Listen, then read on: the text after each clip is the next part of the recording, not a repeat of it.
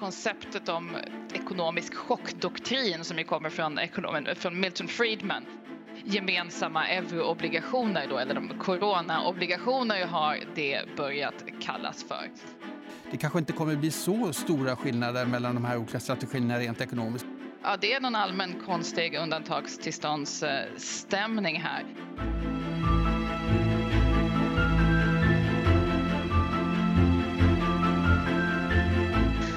Detta är Molén och Marsall.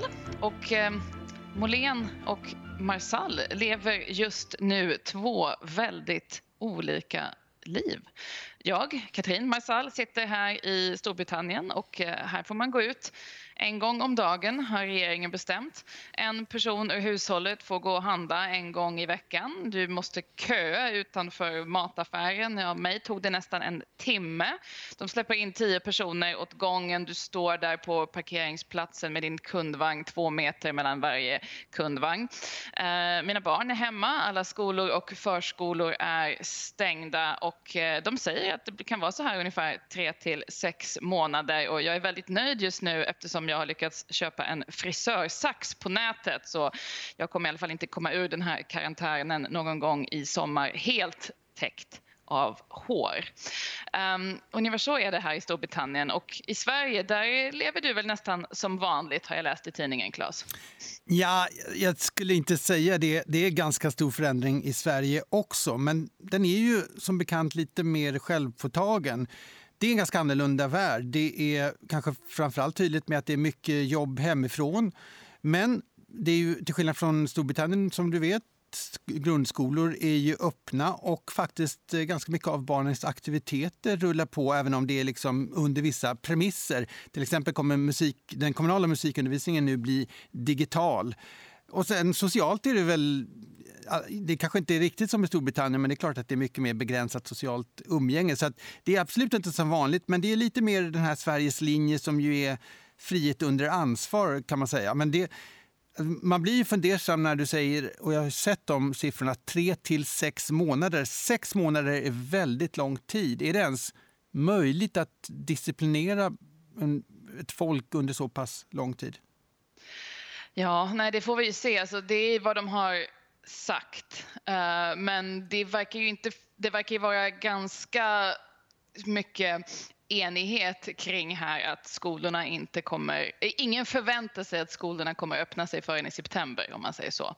Så i alla fall den biten och man har, utbildningssystemet har så att säga förberett alla på detta. Sen vet ju inte jag vad som kommer att hända men det är i alla fall den bilden som folk har och det verkar man ha accepterat. Sen är det ju inga affärer som är öppna förutom då mataffärer, jag tror tvättomater är öppna, sådana här mindre små lokala mataffärer. Eh, spritaffärer faktiskt har fått undantag men utöver detta så är allt stängt eh, enligt lag. Och det är ju klart att det slår ju hårt mot folk men då är det de här jätteåtgärderna från Finansdepartementet om att de betalar 80 procent av lönerna och nu har de också lanserat ett paket för de som är egenföretagare där staten också går in och står för 80 procent av lönerna på, eller av den vinst som man gjorde då beräknad på förra året. Så att det, de har verkligen eh, de, de, ja, de satsar väldigt mycket på att hålla oss i den här karantänen i alla fall. Och när det gäller skolan då så är det, är det distansundervisning i Storbritannien med digitala verktyg och är det prov och så vidare, examen som försöker man rulla ut det eller har man helt stängt ner den biten också? Ja, det, jag tror att det är lite olika. De här nationella proven och såna intagningsprov till så nästa stadium i flera steg i skolsystemet är inställda och det ska bedömas på andra sätt istället. Så det är, men det är någon form av, av digital undervisning, även om min nioåring gjorde all, sitt skolarbete för hela veckan på måndag förmiddag. Så jag vet inte hur, eh, hur hårt det där var egentligen. Det är lite lägre ambitionsnivå låter det som ändå. Känd, kändes rimligen som det, eller så är det här bara en insikt i att de kanske inte gör så mycket i skolan. Nej men de gör faktiskt ganska mycket i de engelska, engelska skolorna så att, eh, jag vet inte. Men det är, sen gör alla, det är liksom eh, gymnastikundervisning över Youtube som har blivit så populär att stora delar av landet faktiskt gör den klockan nio på, på morgnarna. Och, ja, det är någon allmän konstig undantagstillståndsstämning här. Uh, även om folk är väl ganska sådär, ja, fortsätter som man har tänkt sig. Men just när man ser den svenska debatten så inser man, eller jag inser i alla fall, att liksom det svenska vardagslivet oavsett vad man tycker om den svenska strategin är just nu radikalt annorlunda från vardagslivet i stora delar av, av resten av Europa. Det är liksom en, en unik svensk upplevelse av de här månaderna i den bemärkelsen. Jag såg att man diskuterar påsklovsresor och kan väl då konstatera att eh, det är lite hårdare än så här i Storbritannien. Det var polisen som eh, tog några för att de köpte påskägg i affären här i veckan för att det anses då vara ett non-essential item. Ja, det är ju intressant. Och jag, jag, ska absolut inte gnälla för ni har det tuffare men vi, vi har ju fått eh, skjuta på, eller snarare ställa in vår påsk på Öland där vi brukar fira den för att då följa uppmaningarna som ju inte är tvingande såklart men ta, har ändå bilden att det kommer vara ganska många som följer det där. Ja, nej det är ju, det är ju det, det, verkar vara så. Men det, ja, det är onekligen, onekligen annorlunda. Och eh, det här ehm, blir, kan man då tänka att det blir det helt olika kostnader? Kommer då, tror du att Sverige kommer, kommer det här kosta mindre för Sverige? Ja, men det är ju en, en nyckelfråga här. Vi har ju pratat eh, ganska mycket om det här tidigare, just olika strategier. och eh, jag tycker fortfarande att det finns en bra debatt i Sverige. Vi, vi röner en del uppmärksamhet globalt just att vi väljer en annan väg, så här långt åtminstone. Och att balansen mellan då kan man säga ekonomisk kostnad och eh, liv, om man vill spetsa till det, eh, faller mer kan man tycka då åt att begränsa den ekonomiska skadan. Eh, men det, det, det är inte heller helt självklart hur stor den ekonomiska skadan blir i de olika vägvalen. Ja, det var en debattartikel i Svenskan i veckan faktiskt skriven av min före detta chef och mentor och för, för den delen också Handelsbankens före detta chefekonom Jan Häggström. Han plockade upp en eh, studie från eh, där bland annat Fed var med och skrev om eh, de hade studerat olika strategier i samband med spanska sjukan 1918. Och eh, då var slutsatsen att eh, där man tog, vidtog hårdare restriktioner, alltså mer som UK då, för att minska smittan, där blev faktiskt inte den ekonomiska smärtan större än i områden där man hade valt en, liksom, att begränsa det här mindre, så som till exempel Sverige. Och det är klart, tittar man på ett, en stad som Stockholm nu och, och kollar på vad som händer på restauranger så ser vi ju likartat mönster som ute i Europa. Det är klart, i Europa och i UK där är det ju 100 ner med tanke på att det är stängt, men det är ju väldigt, väldigt kraftigt ner i, i städer som Stockholm också. Så det kanske inte kommer bli så stora skillnader mellan de här olika strategierna rent ekonomiskt. Och så får vi se vad som händer med smittspridningen, hur mycket den här liksom, frivilliga vägen begränsar jämfört med, med mer tvingande. Mm, är, spanska sjukan jämförbar då? Men det var ju 50, 50 miljoner som dog. Ja, nej, um. exakt. Så man, det är ju det som är problemet generellt, inte bara för epidemiologer utan också eh, för analytiker som studerar ekonomi. Att vi har inte så mycket att gå på här eh, vi, mm. när det gäller hur vi ska se på, på um, utvecklingen framöver. Utan man får, man får liksom skapa sig en bild av den data som finns. Mm. Det var ett annat papper som har kommit den här gången från University of Chicago som fick eh, stor uppmärksamhet i amerikansk press i veckan. Det är Michael Greenstone och Vision Nigam. Och då var ju, det var stora rubriker om att då social distansering kommer eh, innebära 8 triljoner i ekonomisk vinst till samhället. Och det här drog till exempel Washington Post väldigt stort på. Ehm, och det lät ju förstås bra, men om man tittar på den här studien så är den en, en eh, väldigt klassisk ekonomstudie i bemärkelsen att sättet som de räknar ut den här är att de då har den här siffran 8 triljoner är ju att de har ett mått för vad folk är villiga att, så att säga, individuellt betala för att leva längre. Och sen är det utifrån det de räknar. Så det här 8 triljoner, det är liksom inte vad samhället på något sätt kommer spara utan det är så att säga betalningsviljan i den amerikanska befolkningen för att få leva längre.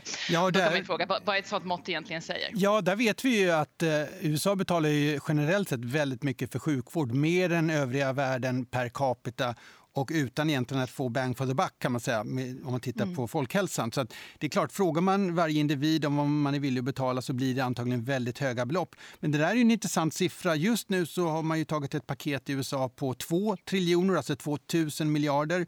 Så än så länge kan man säga att man är inte uppe på 8, 8 000.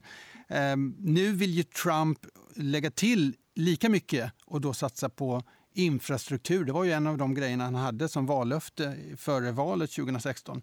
Ehm, det kommer väl knappast gå igenom. Det här har ju gått igenom så det är ju ett mm. enormt paket som man ändå har eh, tagit. Så det, det är klart att det är riktigt stora belopp som är i, mm. i eh, görningen här. Sen har ju påven intervenerat i den här ekonomiska debatten också. Jag vet inte om du såg det, Claes? Jag noterade det, att han har, kommer in från sidan där. Han kommer in från, från sidan eh, och säger att man inte ska sätta ekonomin framför människoliv. Så han kom in på den sidan i debatten kan man säga. Men jag tror om man ska försöka läsa det där internpolitiskt i den katolska kyrkan att det var någonting som var riktat mot Bolsonaro till exempel i Sydamerika, Brasilien. Um, för att påven följer utvecklingen där mycket noga. Men han citerade också eh, ekonomen Mariana Mazzucato som har skrivit en bok som heter The Value of Everything eh, som just handlar om hur ekonomer ibland kan tänka på märkliga sätt kring vad som är värdefullt och vad som inte är värdefullt som ibland kan sluta i just att människoliv inte anses vara värdefullt trots att i någon slags grund, eh, grundbemärkelse så bygger naturligtvis en, en, ekonomi i grund och botten på just friska människor som kan gå till jobbet och producera saker.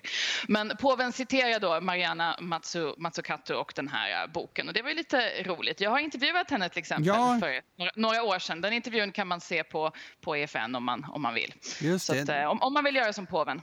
Nej, men jag vet, och hon är ju generellt väl förespråkare av ganska mycket offentlig, eh, offentliga investeringar inte minst. Och, och det, det, är klart att nu, oavsett var man står på den politiska skalan så blir det ju väldigt mycket av offentlig inblandning i näringslivet under den här perioden. Det går inte att komma ifrån. Och det är bara frågan hur det där ska betalas egentligen.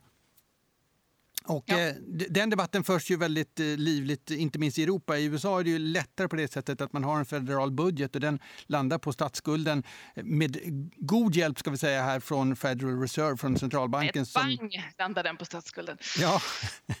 Den, eh, I Europa är det där inte riktigt lika enkelt. Vi har å ena sidan en centralbank som täcker hela euroområdet som köper bland annat statsskuld. Man köper mycket statsskuld just nu och det behövs för att länderna har ju helt olika förutsättningar när man går in i det här. Det land som har drabbats hårdast rent eh, utifrån coronaperspektivet är ju Italien som ju också är, förutom egentligen Grekland, det land med, eh, stört, med högst statsskuld. Och de har också gjort faktiskt minst, än så länge, gjort minst med det fiskala, alltså med finanspolitiken för att motverka det här. Och det är säkert ja. för att de har liksom en tvångströja som, som förhindrar dem från att gå liksom all in som, som till exempel USA gör. Mm, mm. Nej, det är intressant. Och det, det kom ju för några dagar sedan ett eh, brev från, eh, eller ett officiellt uttalande från sex stycken regeringar inom eurozonen, bland annat då Frankrike, Italien och Spanien. Och de eh, efterfrågade då det som vi har pratat om tidigare i den här podden då, gemensamma euroobligationer då, eller de coronaobligationer har det börjat kallas för. Ska vi gå igenom vad man då tänker kring detta och om det här kan bli verklighet. För Christine Lagarde på ECB har ju också uttalat sig vad jag förstod försiktigt positivt kring det här. Ja, och det här är ju en nygammal fråga som har diskuterats länge och den hänger ihop med man får nästan gå tillbaka till 99 när själva monetära unionen bildades. Då var det ju många skeptiker som sa att det går inte att ha en monetär union, alltså en gemensam penningpolitik utan att också ha en fiskal union, det vill säga en gemensam finanspolitik. För att det kommer till slut leda till slitningar, så som vi såklart såg till exempel under eurokrisen. Och eh, här finns det ju en väldigt tydlig skiljelinje. Alltså en gemensam finanspolitik innebär också eh, gemensam finansiering och det är det som är coronabonds eller eurobonds som det har kallats också. Alltså att tyska skattebetalare men också italienska skattebetalare ska vara solidariskt och gemensamt betalningsansvariga för en sån obligation. Och eh, det där är ju en väldigt stor skillnad mot hur det är idag. Förvisso köper ECB Eh, skuld från både Italien och Tyskland och kan liksom vikta det där lite mer mot Italien för att hjälpa till. Men det är fortfarande så att den italienska skulden landar på, eh, bygger den italienska statsskulden så att säga. Ehm, Medan en eurobond skulle göra att det där smetas ut över alla länder. Ja, man, man polar ihop dem helt enkelt ja, och delar på risken. Och, och, precis som i Sverige, om det är så att Skåne behöver mer pengar än Småland så får man det eh, i den mån det skulle vara statsfinansierat, så att säga, även om skattebetalarna kommer dela på bördan. Så mm. skulle det också bli i Europa. Och det där är ju skiljelinjen är lika tydlig som, som den alltid har varit kan man nog säga efter den senaste tidens debatt. Att tyskarna vill absolut inte det här. Nej, och eh, Nederländerna var ute också ganska hårt, sa, sa nej här. Så att, och den tyska, Tyskland som Peter Altmaier kallade för en fantomdebatt. Och, eh, Uh, ja, och, och, satte väldigt hårt mot det här naturligtvis. Samtidigt är det ju naturligtvis en väldig press på, på, på Tyskland nu att ändra sig i de här principiella frågorna om då eurons framtid där man inte vill gå längre åt det här hållet. Det kan vara när det gäller eurobonds eller andra mekanismer för att i högre grad dela på den här finanspolitiska bördan. Och det känns väl ändå som att liksom den politiska logiken just nu går mot Tyskland. Det finns ju också någonting i att när det gällde eurokrisen då var det lättare att retoriskt skylla på sydeuropeerna, på italienarna och spanjorerna för att själva ha försatt sig i den situation som de hamnade i. Det kan man naturligtvis ifrågasätta och tycker jag bör ifrågasätta. Um, men, men i det här fallet när det är liksom ett, ett virus som har drabbat de här länderna än så länge hårdare än länder i Nordeuropa. Det är mycket, mycket svårare att säga att det på något sätt är deras eget fel. Så att det är liksom, det är som en politisk logik som är förändrad kring det här. Och sen så i kombinerat med att man, vi nog kommer komma ur den här eh, krisen med så att säga en större ekonomiska, en större ekonomisk nedgång än mycket annat vi har sett och då kommer det i väldigt hög grad bli tydligt för även för skattebetalare i norra Europa att det ligger i, i vårt intresse att de här hårdast drabbade länderna faktiskt också återhämtar sig ekonomiskt. Så att, eh, jag tycker mig i alla fall se att den politiska logiken går mot Tyskland i de här frågorna just nu. Ja, absolut. Det, det kan man ju säga att den har gjort länge. De har ju blivit överkörda, inte minst av ECB i omgångar omgångar. Alltså Mario Draghi han körde över dem, sen backade han och körde över dem en gång till. Eh, så att de, de, tycker nog att de har gått väldigt lång väg att, att, mot sina generella principer när det gäller att vara återhållsamma med allting som har att göra med att spendera pengar. Eh, men min gissning är ändå att du kommer inte se eurobonds så som italienarna till exempel vill, eller många andra länder också för den delen. Här kan man ju se också att den här skiljelinjen går ganska tydligt. Den är väldigt, hänger väldigt mycket ihop med statsskulden. Så länder med låg statsskuld vill ju typiskt inte dela med sig av det till länder med hög statsskuld. Ehm, mm. Men, men eh, absolut, det, det kommer säkerligen att hända saker som gör att man återigen flyttar den här linjen vad man tidigare har kunnat hantera eller leva med eh, på mm. grund av den här krisen. Det är det här konceptet om ekonomisk chockdoktrin som ju kommer från, från Milton Friedman som är den här idén om att det, det enda som kan uppnå verklig förändring eller verklig ekonomisk förändring eller förändring i de så grundläggande institutionerna och eh, sättet som man styr ekonomin är en kris. Milton Friedman pratade om att det kan vara en verklig kris eller en upplevd kris. Det är det här som accelererar förändring. Han vill ju då förstås se förändring åt så att säga liberalt eller nyliberalt håll med liksom privatiseringar och så vidare. Men att för att väljare och politiker ska acceptera saker och ting som tidigare var politiskt otänkbara så krävs den här typen av, av chock. Och det är många som pratar om, om den här äh, coronakrisen och de här karantänekonomierna som vi nu ser i, i stora, stora delar av Europa som någon form av, av chockdoktrin. Det här kommer leda till väldigt grundläggande förändringar. Frågan är förstås bara vilka och där, där pratade Milton Friedman om att vilka, de förändringar som blir verklighet det har egentligen bara att göra med vilka idéer som råkar ligga och skräpa i de ekonomiska skåpen ungefär när, när den här krisen inträffar. Och då kan man förstås diskutera vilka det här skulle kunna vara. Eurobonds är förstås en av dem. Mm, absolut, och vi har ju pratat om MMT tidigare. Vi ska inte gå in på det en Modern gång till. Monetary Theory, Ja. precis. Ja, och mycket annat. Liksom, eh, klimatet och här i Storbritannien så är, är det ju idéer om eh, större trygghet för arbetare. Och, men det kan bli vad som helst. Så att det, men du håller med om att det här kommer bli någon form av chockdoktrin? Du tror det också? Men jag, jag tror att man eh, absolut, eftersom de här åtgärderna som vidtas, de är ju eh, eh, unika nästan i sitt slag i storleksmässigt. Och eh, dessutom så kommer vi ju in i en värld där inte bara policy kommer kunna förändras och behöva förändras utan också beteende i näringslivet och även för hushållens del. Så att det är nog mycket som kan förändras av en sån här enorm chock till, till världsekonomin. Mm. Och det är också det att det här, då kanske det blir, skulle bli mindre i Sverige om man då får, får spekulera lite för att i Sverige har vardagslivet än så länge i alla fall förändrats mindre för människor medan då till exempel i länder som, som Storbritannien är, är vardagslivet idag helt annorlunda än vad det var tre veckor, för tre veckor sedan. Och sånt leder ju också naturligtvis till en acceptans för stora förändringar för att man redan har fått hela sitt liv helt så att säga omdanat. Medan kanske i Sverige där det är mindre förändring så har man mer något att hålla fast vid. Så kan- nu så- spekulerar jag fritt. Nej, men så kan det vara. Sen, sen är frågan om den... Nu har man ju gått längre kan man säga att eh, hålla företag flytande, i alla fall att hålla anställda kvar i företag i Storbritannien än man har gjort i Sverige. Så det är frågan vilken ekonomisk effekt det blir. Blir det djupare ekonomisk kris i Sverige så småningom på grund av detta så är det klart att då blir det trauma för för landet som ju får effekter. Så det är både begränsningarna initialt från myndighetshåll när det gäller rörlighet och så vidare men också vad den eko ek- ekonomiska legacyn blir. Mm, ja, precis. För i Sverige så har vi sett mindre inskränkningar men samtidigt har vi ju sett eh, vi har inte sett den här typen av paket som till exempel att staten går in och garanterar lönerna för folk som riskerar att bli varslade på grund av krisen utan i Sverige har de helt enkelt blivit varslade och sen finns det ju i Sverige då är väldigt starka skyddsnät som kan ta emot folk som blir, blir arbetslösa. Det kan ju också vara en anledning till att man då gör mindre. Men det, det är ju intressant att se vad, vad effekten av det kommer, kommer bli. Men det finns ju vinnare i allt det här också förstås. Det gör det ju alltid.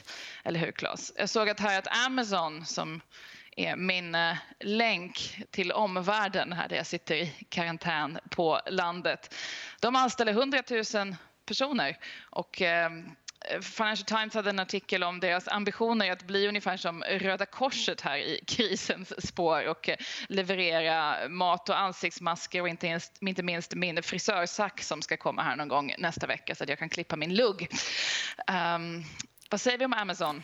Nej, men det är ju ett bra exempel på ett företag som definitivt eh, i alla fall får ännu mer vind i seglen om man nu tycker att de behövde det. Eh, de, alltså amerikanska börsen, nu har vi precis gått ut ur första kvartalet här och amerikanska börsen föll ganska exakt 20 procent på kvartalet efter lite återhämtning under senaste veckan. Amazon då är upp på kvartalet, så det säger ju en hel del om hur investerare i alla fall ser på möjligheterna för den här typen av, av företag. Ehm, men, men det är ju faktiskt inte det. Det finns ju många exempel på företag som går på tvärs här mot den generella marknaden. Och många känner numera åtminstone säkert till Zoom. Eh, ett företag som ju då möjliggör just för till exempel hemarbete. Det, det är ju en Skype-konkurrent kan man säga. Som ju har eh, lyckats väldigt väl att positionera sig för den här omställningen som hela världen har, eh, har gått in i. Mm. Ja, precis. Jag såg någon siffra om att de, Zoom värderas just nu 50% högre än alla amerikanska flygbolag tillsammans. Kan det stämma? Det, ja, det är nog inte omöjligt. Det där är ju en, den andra änden av spektrumet kan man säga med flygbolag har ju fullständigt kraschat. All, det var ju egentligen det som kom in först i den här krisen, att det var ju väldigt tydligt att flygindustrin skulle påverkas markant. Eh, sen har det ju blivit ännu mer så än man anade initialt, men, eh, men där har ju aktier fullständigt varit eh, utbombade så det är nog fullt möjligt att den värderingen stämmer. Mm, mm. Um, ja, så och, vad- och vad tror vi om eh, chockdoktrin för i den bemärkelsen? Vilken typ av ekonomi gällande, gällande företag och branscher är det, vi, är det vi går mot? Dåligt för flyget, bra för alla online-grejer. Kan det leda till mer långsiktig förändring? Det kan det väl. Alltså det är beteenden som, som förändras på lång sikt, särskilt om man håller oss i den här karantänen här i, i sex månader. Ja, men det är klart att eh, även här så är det en beteendeförändring om företag, framförallt om vi tänker näringslivet, kan eh, minska fysiska möten så sparar man pengar. Och eh, jag tror att det kommer bli en slutsats att man minskar resandet, inte allt resande, för det, det tror jag kommer fort, fortsätta och det kommer vara nödvändigt. Men en hel del kommer säkert kunna ifrågasättas på ett annat sätt när vi kommer ut på andra sidan av det här. Och det är klart, det är ju dåligt generellt för flygindustrin. Så att har vi passerat liksom flygkulmen i världen? Ja, det är väl inte alls osannolikt. Mm. Det finns en, en könsaspekt av det här som förstås är, är, är, starkare i länder med mindre utbyggd barnomsorg än, än Sverige. Men eh, här i Storbritannien så har det här ju, alla, folk är ju hemma förutom de som, som verkligen behövs i, i sjukvård och på andra nyckeljobb i samhället som sopåkare och, och, och städare i offentliga miljöer och folk på vattenverk och elverk. Men den stora majoriteten befinner sig hemma och jobbar nu hemifrån och ägnar sig samtidigt åt barnomsorg eftersom förskolor och dagis och skolor är stängda. Och frågan är om det här kommer leda till en förändring av den typen av, av ekonomi. Alltså till exempel den stora depressionen på 30 30-talet var ju den stora katalysatorn som fick ut kvinnor på arbetsmarknaden i, i väst, västvärlden för att kvinnor var tvungna att komma ut på arbetsmarknaden och i betalt arbete eh, eftersom familjer helt enkelt inte hade pengar på grund av depressionen. Och sen så återvände kvinnorna aldrig helt och hållet tillbaka till hemmet på det sätt som man hade gjort tidigare. Och här har det funnits i alla fall lite av en diskussion om det här är någonting, nu har ju männen på något sätt som tvingats tillbaka in i hemmen i, i Storbritannien och ta hand om barn och om det här kan leda till en förändring på, på längre sikt. Till exempel brittiska arbetsgivare som annars kanske inte är så pigga att acceptera saker och ting som att folk jobbar hemifrån eller går tidigt för att hämta på dagis och sen tar igen det på kvällen. Om det där kommer att, kommer att förändras av den här krisen. Ja, det är en intressant spaning. Det, där ligger ju Sverige längre fram kan man säga än Storbritannien. Så att det är möjligt att just det beteendet kan bli lite vanligare ute i världen. Mm. Samtidigt som man ser att den svenska modellen där, där med väldigt högt arbetsmarknadsdeltagande för kvinnor gör ju att Sverige har är kanske den ekonomi som det är svårast att stänga förskolor och skolor i, eller hur? Ja. För det finns liksom ingen infrastruktur för att ta hand om de där, de där barnen eftersom man har den här tvåförsörjarmodellen. Så det är liksom lösningen i de frågorna som påverkar vilka lösningar som blir möjliga för att bekämpa viruset. Och det är också intressant att fundera kring kan jag tycka.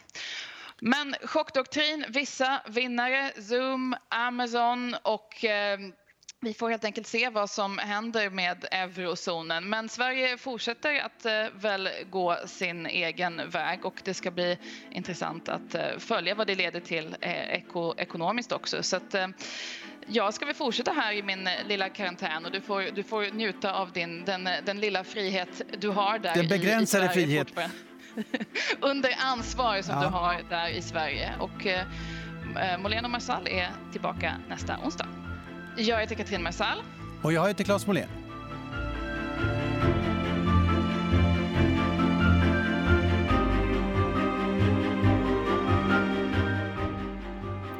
Den här podden görs av EFN Ekonomikanalen. Ansvarig utgivare är Anna Fagerström. Gillar du vad du hör? Dela gärna podden med vänner och bekanta samt betygsätt den på iTunes.